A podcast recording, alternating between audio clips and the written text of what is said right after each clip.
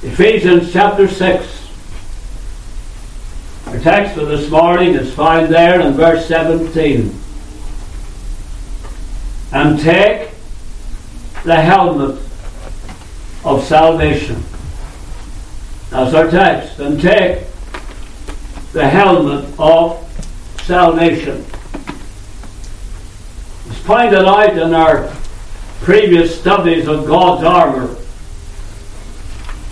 Each of the parts of the armour point us to the Lord Jesus Christ. Paul began regarding this armour by saying, having your loins girt about with truth. Well, the Lord Jesus is the truth. John 14 and verse 6. Then Paul goes on to say, having on the breastplate of righteousness. Well, Christ is our righteousness. Jeremiah 33 and verse 16. Then Paul says, Your feet shod with the preparation of the gospel of peace. Well, again, Christ is the gospel. And all who receive him through the ministry of the gospel, hearing the gospel, they have peace. They have the peace of God which passeth all understanding. That's why Paul said, I'm not ashamed of the gospel of Christ, for it is the power of God unto every one that believeth. And then Paul says, taking the shield of faith. And of course we know, and it's only through faith in Christ that we can know salvation. Colossians 1 and verse 4. Now we come to the helmet of salvation. Find it most interesting that this helmet of salvation is mentioned here.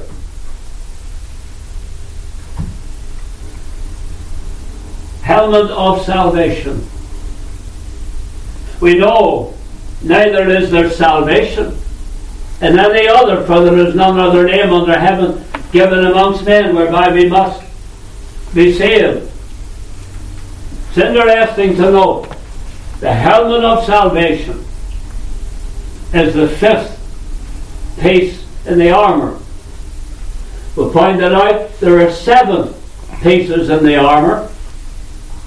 Seven in Bible numbers is the number of completion. So we have the complete armour that Paul speaks about here. And here we have the helmet of salvation, and that's number five. Now that's no coincidence. Five in Bible numbers is the number of grace. Grace. And what do we read about salvation? What are we told about salvation? For by grace are you saved. And so it is through grace that we have salvation. It's a wonderful thing to look at these particular details that we find in God's Word. You might easily just read over them and not think. But here, the helmet of salvation is the fifth piece in the armour, and regarding salvation, we're saved by grace. So, why did Paul speak about the soldier's helmet as being the helmet of salvation? Well, that's what we want to consider with the Lord's help this morning. The helmet of salvation. My subject for this morning is having peace of mind. And many in this world today would love to have peace of mind. Many today are tormented for one reason or another. They don't have peace of mind. Why? Because they don't have Christ. They don't have peace of mind because they don't have God's salvation. So we want to look at this helmet of salvation that gives peace of mind. One, first of all, to consider regarding this helmet of salvation, we see it first of all as the Saviour's gift. Salvation is a gift. And so when we look at the helmet of salvation, we see it as a gift. And once again, there's a word here that is in keeping with the helmet of salvation as a gift. You see there, the word take. Paul said, take the helmet of salvation. now, in the previous verse, we have the word take. Above all, taking the shield of faith. But the word take in verse 17 is a different word than the word taking in verse 16. Now, the word take in verse 16, above all, taking the shield of fear. That word means to lay hold of something. And so Paul is saying, above all, lay hold on the shield of faith. Now, when we come to verse 17, Paul uses a different word. And take the helmet of salvation. That word means to accept from the hand of another, as you would accept a gift. So you can see quite a different word than what we have in verse 16. But doesn't it show us the inspiration of Scripture? How one word can say so much.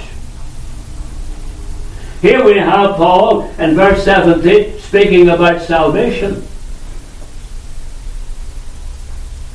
And salvation, how did we receive salvation? We received it as a gift. We were offered eternal life and salvation through the gospel, and we received that. We took it as a gift from the Lord. Very different from laying hold on the shield of faith. And so here we see then the word take in verse 17 means to accept from the hand of another. And that hand, of course, was the hand of Christ. That said, then speaks to us first of all of the presentation. A presentation that is, the helmet of salvation was presented to us, given to us as a gift, given to all the soldiers in the Lord's army, given to us as a gift. It is presented as a free gift, comes from the hand of Christ. Romans 6, verse 23 well known familiar words for the wages of sin is death. But the gift of God is eternal life through Jesus Christ our Lord. It's a gift. And doesn't it show us again the inspiration of Scripture that that word take should be used there in verse 17 in connection with the helmet of salvation. Because salvation was given to us as a gift. It means, as we've already said, to receive from the hand of another. And we receive salvation from the hand of another. We receive salvation from the hand of Christ, and it was a nail pierced hand that presented to us salvation. So we have the presentation. Take, receive as a gift the helmet of salvation. As well as the presentation, we have the price. The price. Now, of course, whenever someone gives us a gift, we would never dream of asking them, how much did that cost you? We wouldn't ask them about the price of the gift, we just receive it. But regarding this gift of salvation, we do know something about the price of it.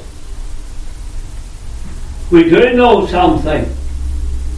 Here is one gift that we are very much aware, at least to a, a certain extent, the price of this gift. The heaven of salvation was not bought with silver or gold, but with the precious blood of Christ as of a lamb without spot, without blemish. There was the price. That was the price of our salvation. Precious blood of Christ the blood of Emmanuel shed there on that center tree at Calvary. And that which was bought at such a great price is very valuable and it is very precious. Paul says in 1 Thessalonians 5. And there, in verse 8, but let us who are of the day be sober, putting on the breastplate of faith and love, and for an helmet the hope of salvation. But that's what we have, isn't it? When you have salvation, you have hope. No, we're not talking about a hope so salvation. How often have you said to someone, Are you prepared for heaven? If you were to die tomorrow, would you be in heaven? What do they say? Well, I hope so. Oh, dear me, no. You can't depend on where you'll be in eternity based on a hope so. No, the helmet of salvation, it is the hope of salvation. It's a genuine hope. That one day we'll be in glory with Christ. That is our hope. And it's not a hope so, it is a hope that is based on truth. It is a hope that's based on Christ. It is a hope that's based on the finished work of our dear Lord Jesus Christ. Now, you think of that person who doesn't have salvation. And Paul here spoke about the hope of salvation. What are those who don't have salvation? And there's no hope. They are without God and without hope, without hope in the world. And we can add, without hope in the world to come. It's important to know God's salvation. And when the gospel is preached, the Lord offers it as a free gift it's paid for. And you've only taken by faith to receive that gift from the hand of another. And the hand is the hand of Christ. It's a free gift. And those who have salvation, they have hope for eternity. Those who do not have salvation have no hope. None. Of ever being in heaven. The Lord said there's only one way. I am the way, the truth, the life. No man, no man, no, no exception. No man cometh unto the Father but by me. Christ is the one who's given hope. Because Christ has given us the gift of salvation.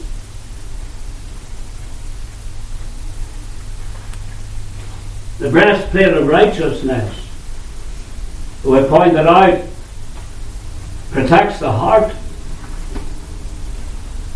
The helmet of salvation. Well, the helmet, as you would know, protects the head. For the soldier going into war, is the helmet on to protect his head. But for the Christian in the Lord's army, we take the helmet of salvation to protect the mind. The mind. While the soldier in war wears a, a helmet to protect his head against flying bullets and so forth, well, the Christian wears the helmet of salvation to protect the mind against the wiles of the devil and the fiery darts of the wicked. The fiery darts of the wicked. And I tell you, the devil uses such fiery darts to trouble, pollute, corrupt, disturb the mind of the Christian. That's why Paul said, Put on the whole armour of God. You can't afford to leave any one part of the armour off. And certainly that means the helmet. One to protect the mind against the fiery darts of the wicked. notice the presentation. It's a gift. We've considered something of the price, what it cost, what salvation cost. The Lord Jesus, it cost him his own precious blood. That brings us then to the purpose. We already touched on that. Like the other parts of the armour, the helmet of salvation is for protection. And that which needs protection is the mind of the Christian. And perhaps the devil, Satan, the wicked one. Perhaps he attacks the mind of the Christian more than anything else. He uses the fiery darts and aims them at the mind of the Christian.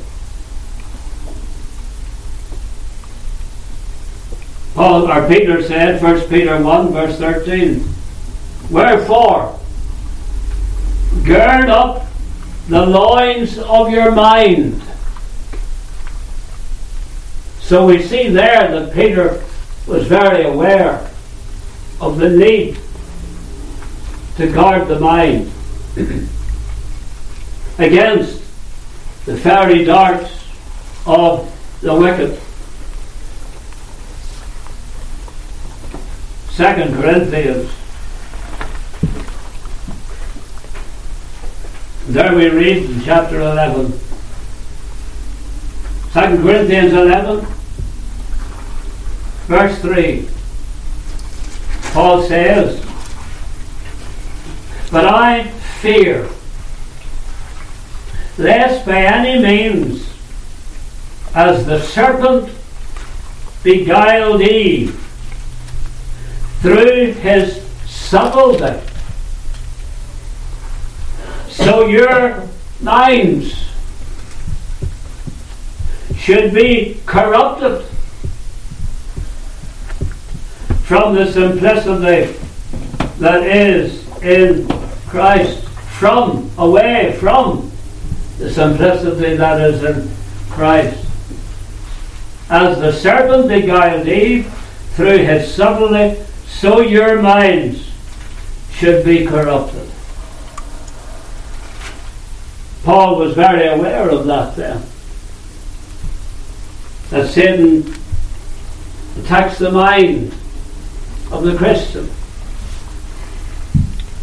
And I'm sure every believer here this morning knows that. You've experienced that.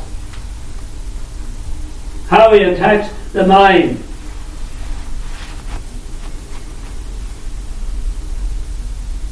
We should have on the helmet of salvation. Paul says there in that verse we just read in 2 Corinthians, he was addressing believers, remember. Addressing believers, he warns lest their minds should be corrupted. Yes, the blood of Christ in the work of salvation cleansed us from all past corruptions. Yes, but that doesn't mean that Satan has given up. That Satan has given up seeking to corrupt our minds again. We've known God's salvation. The blood has washed us, made us acceptable in God's sight, cleansed our ways, cleansed our hearts, cleansed our minds. But the devil will be back again. And he'll seek to pollute the mind of the Christian with these fiery darts. Romans 7. Turn there to Romans chapter 7. Here, of course, Paul was speaking Romans 7 and verse 23. but I see another law in my members, warring against the law of my mind, talking about the mind, and bringing me into captivity to the law of sin, which is in my members. Of course, all, all of us know. No such a thing as sinless perfection this side of glory. And Paul here deals with that. Paul says, But I see another law in my members warring against the law of my mind, bringing me into captivity to the law of sin, which is in my members. So Paul is very aware of the need to guard the mind.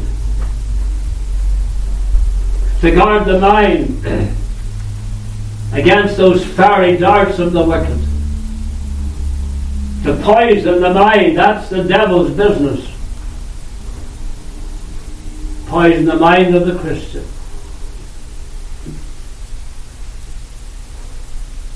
So we have considered regarding the helmet of salvation, the Saviour's gift is given to us He's paid the price. Not only do we have the Saviour's gift, ah, but we have Satan's goal. Satan's goal. For Satan, his goal is the mind of the Christian. Satan, after salvation, cannot touch the soul of the believer. The soul is safe and secure. So, what's the next thing Satan can do? No, he can't get the soul of the Christian, but he can attack the mind. Hence the need for the helmet of salvation. What did Paul say in Philippians 2 and verse 5? He said, Let this mind be in you.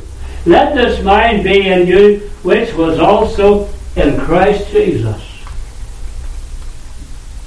Think of that. Let this mind be in you, which was also in Christ Jesus. So Paul is saying we're to strive after having the mind of Christ. You think how pure his mind was and is. That's the mind we're to strive after. But then Satan has his fiery darts to destroy that which we strive after. Instead of having the mind of Christ, if Satan's fiery darts penetrate the mind, instead of, instead of having a pure mind like Christ, we'll have a polluted mind, a corrupt mind. We need the helmet of salvation. Satan, first of all, seeks to defile the mind. That's his goal, to defile the mind. From the moment we experience God's salvation, not only was our soul saved, but our hearts and minds were purified, washed in the blood. That was the great change that was wrought in us through the great work of salvation. You noted the change immediately. The things that you used to love, you didn't love them anymore. I used to be all into rock music and started dating myself, and I said Elvis Presley was my hero. I had my room filled with records, as the word then. See when I got saved? Got rid of them all. Rock music doesn't appeal to me anymore. Why? Because through salvation I've become a new creature in Christ Jesus. All things were passed away, and behold, all things became new. Instead of rock music, my love then was for the psalms and for hymns. All things have passed away. Ah, but Satan uses his fiery darts to bring those old things back again into our minds.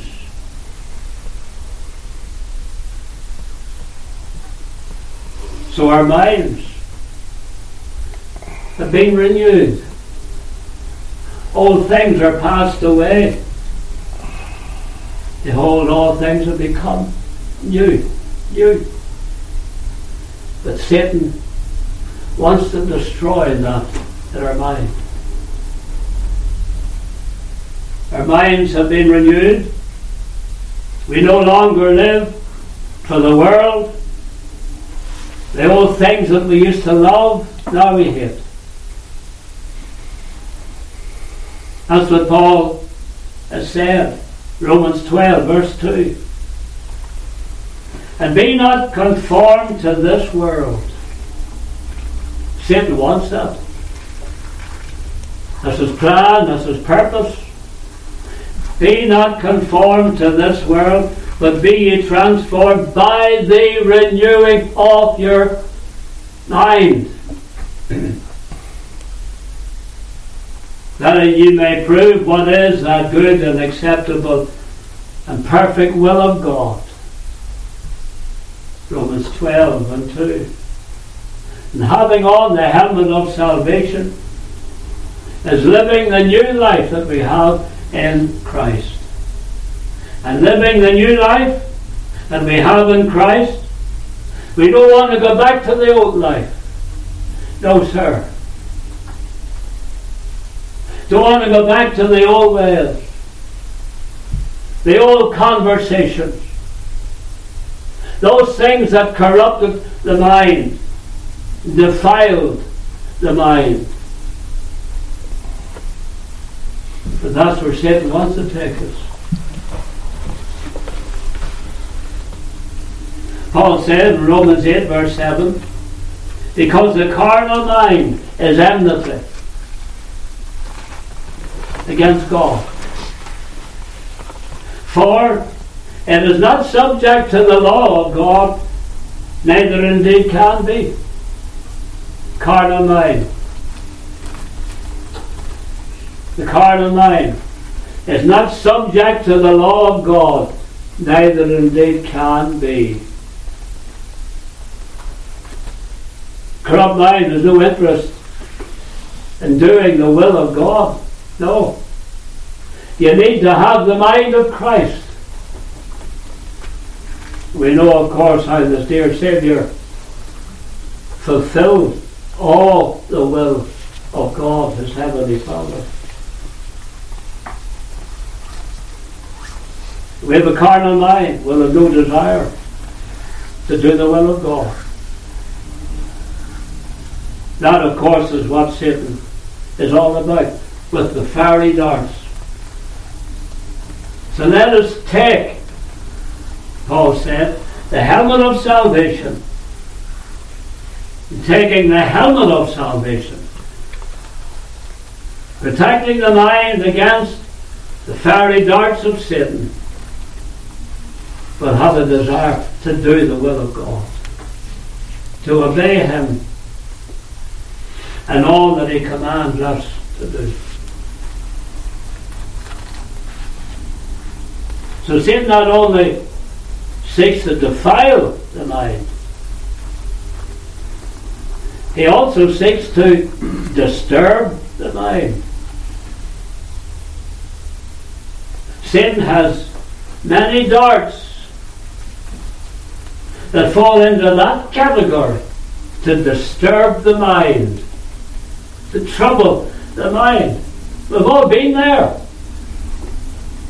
To disturb the mind. He will try anything to disturb the mind and the peace of the Christian. He's good at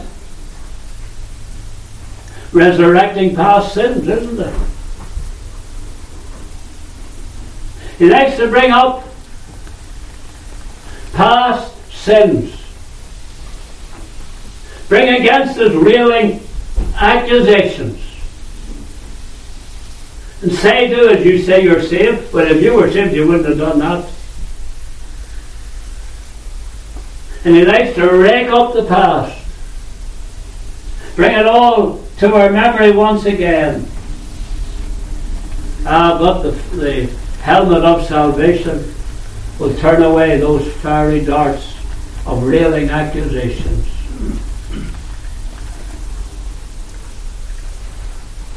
Colossians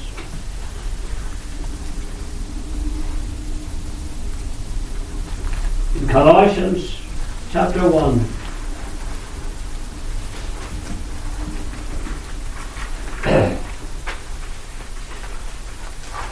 there in Colossians 1,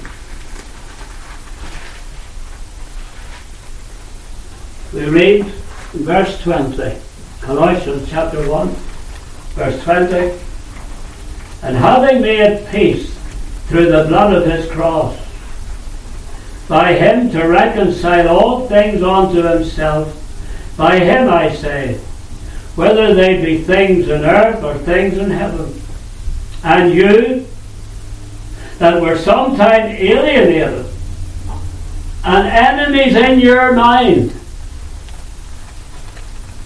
by wicked works. Yet now hath he reconciled. Verse 22. In the body of his flesh, through death, to present you holy and unblameable and unreprovable in his sight. Now, what do you think of that? Here's Satan as the fiery darts, and that fiery dart of railing accusation, bringing up past sins. What did Paul say? In the body of his flesh, through, through death, he's able to present you holy and unblameable and unreprovable in His sight. That's what the Lord is able to do. We know what Satan's able to do. But here we have something to give us peace of mind. Yes, as I said before, there's no such a thing as sinless perfection. We all sin. We all sin. But the blood of Jesus Christ, His Son, cleanses us from all sin. We confess our sin. There's cleansing for us.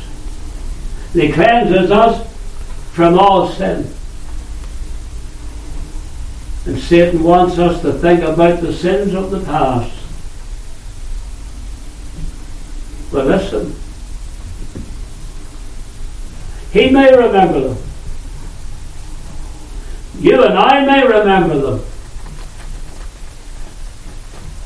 But sin that's under the blood, God doesn't remember them. God has forgotten. Isaiah chapter 38. Isaiah 38, verse 17.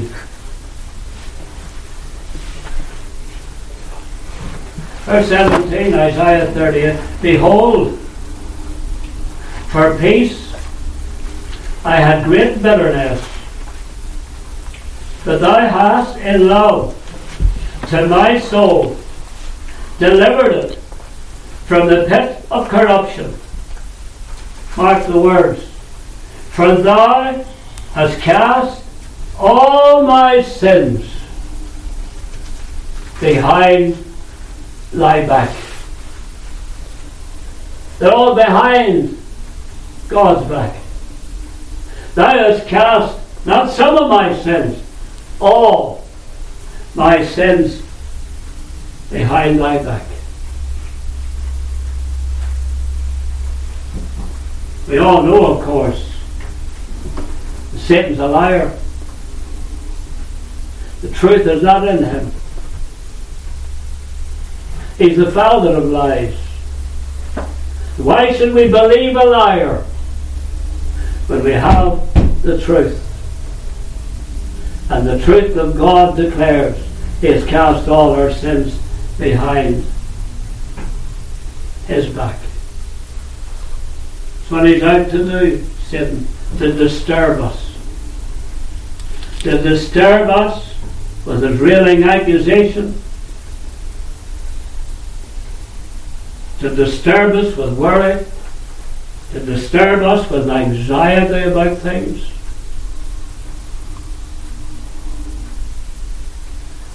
But Christ and salvation, as Paul said, we're to have our feet shod with the gospel, what? Of peace. The gospel gives us peace.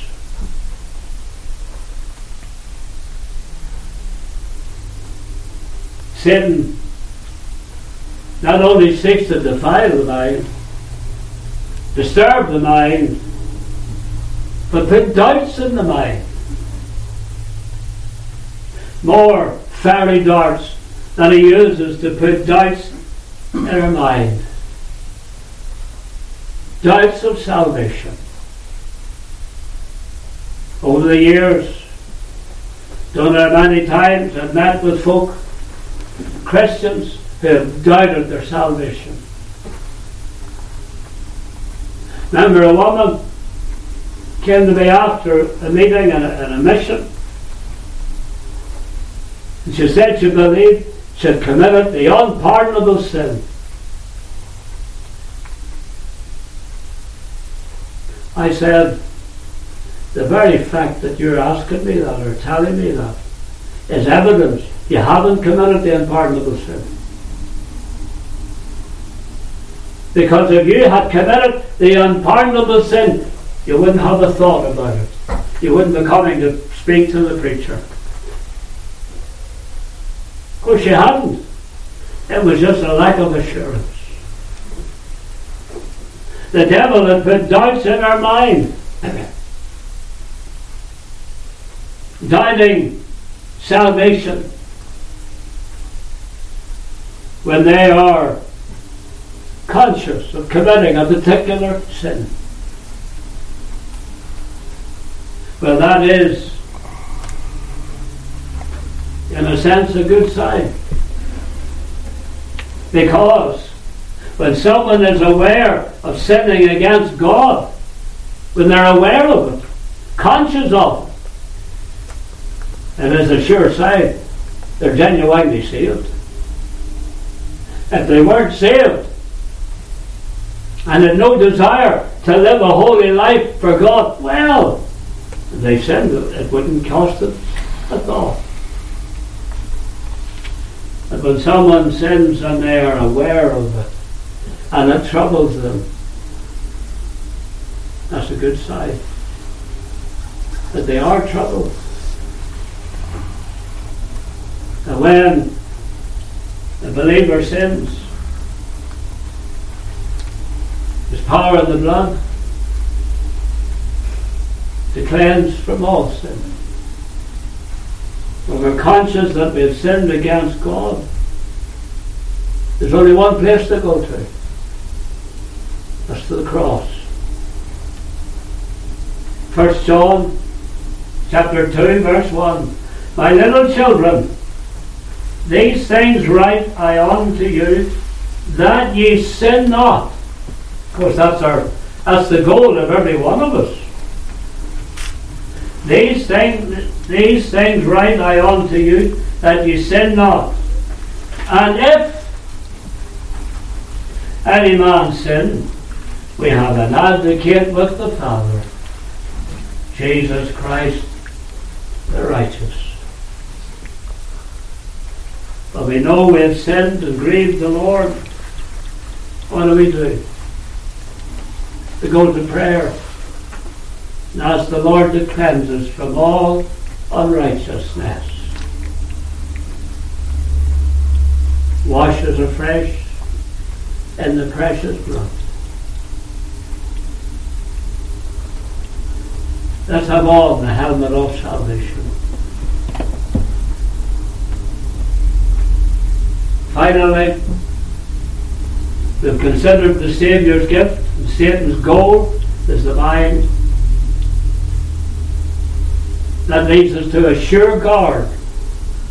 Helmet of salvation is a sure guard. When the soldier puts on the helmet of God, to give him confidence. Confidence knowing that Satan's fiery darts cannot pierce any part of their armor.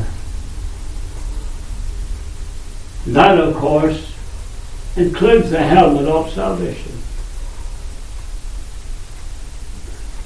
And in spite of what Satan does, and in spite of those fiery darts, we're confident. We have assurance. Number one, we will never perish.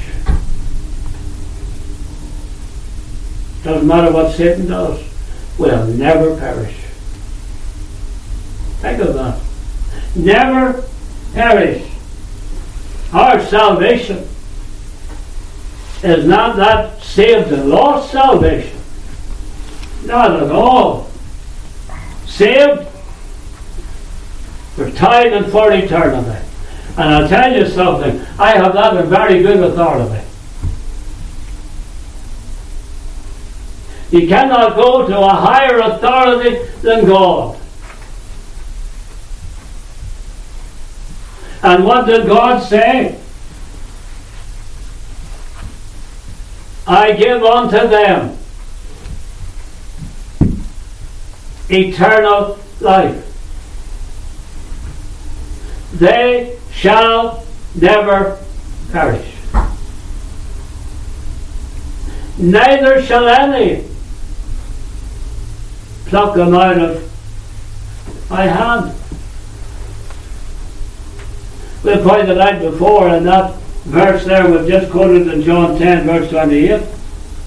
I give unto them eternal life, I give unto my sheep eternal life, and they shall never perish, neither shall any man.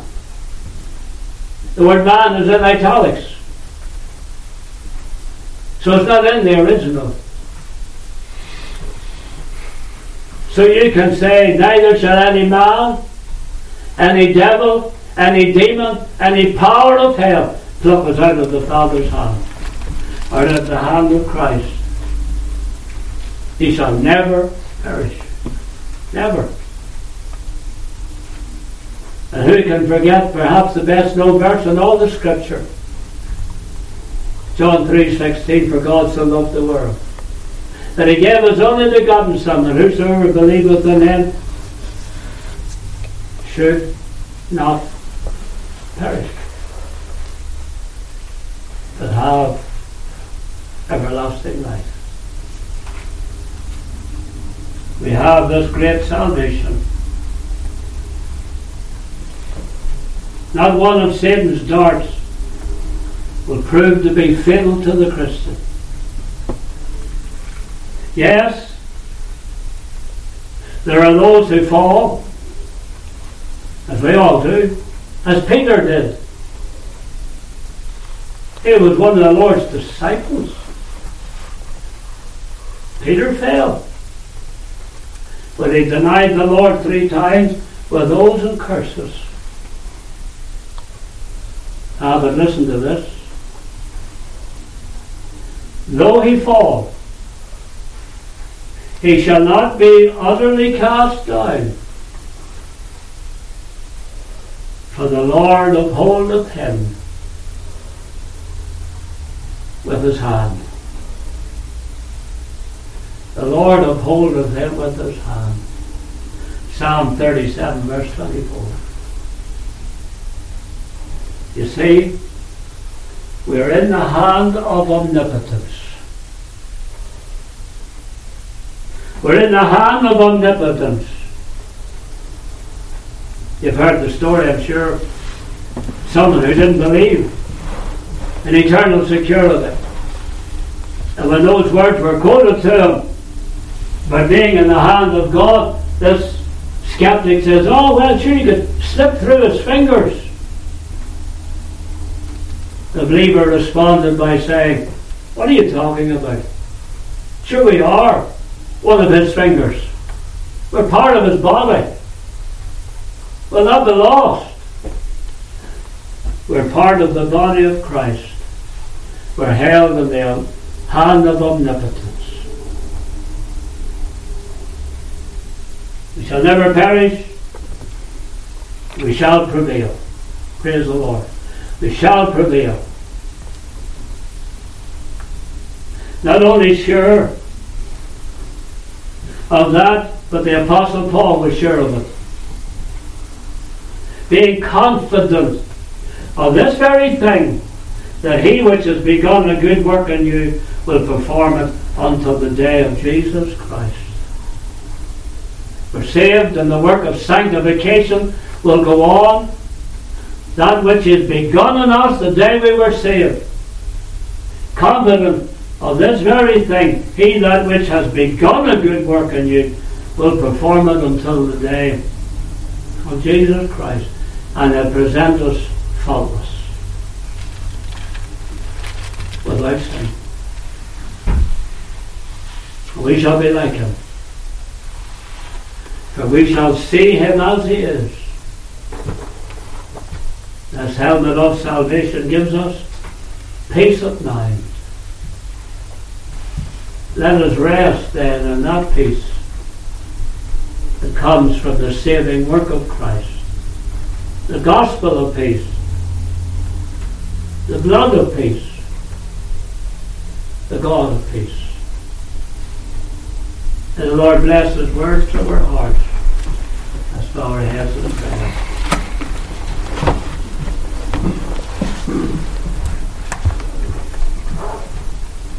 Oh, our dear Lord, bless Thee for the truth of the gospel.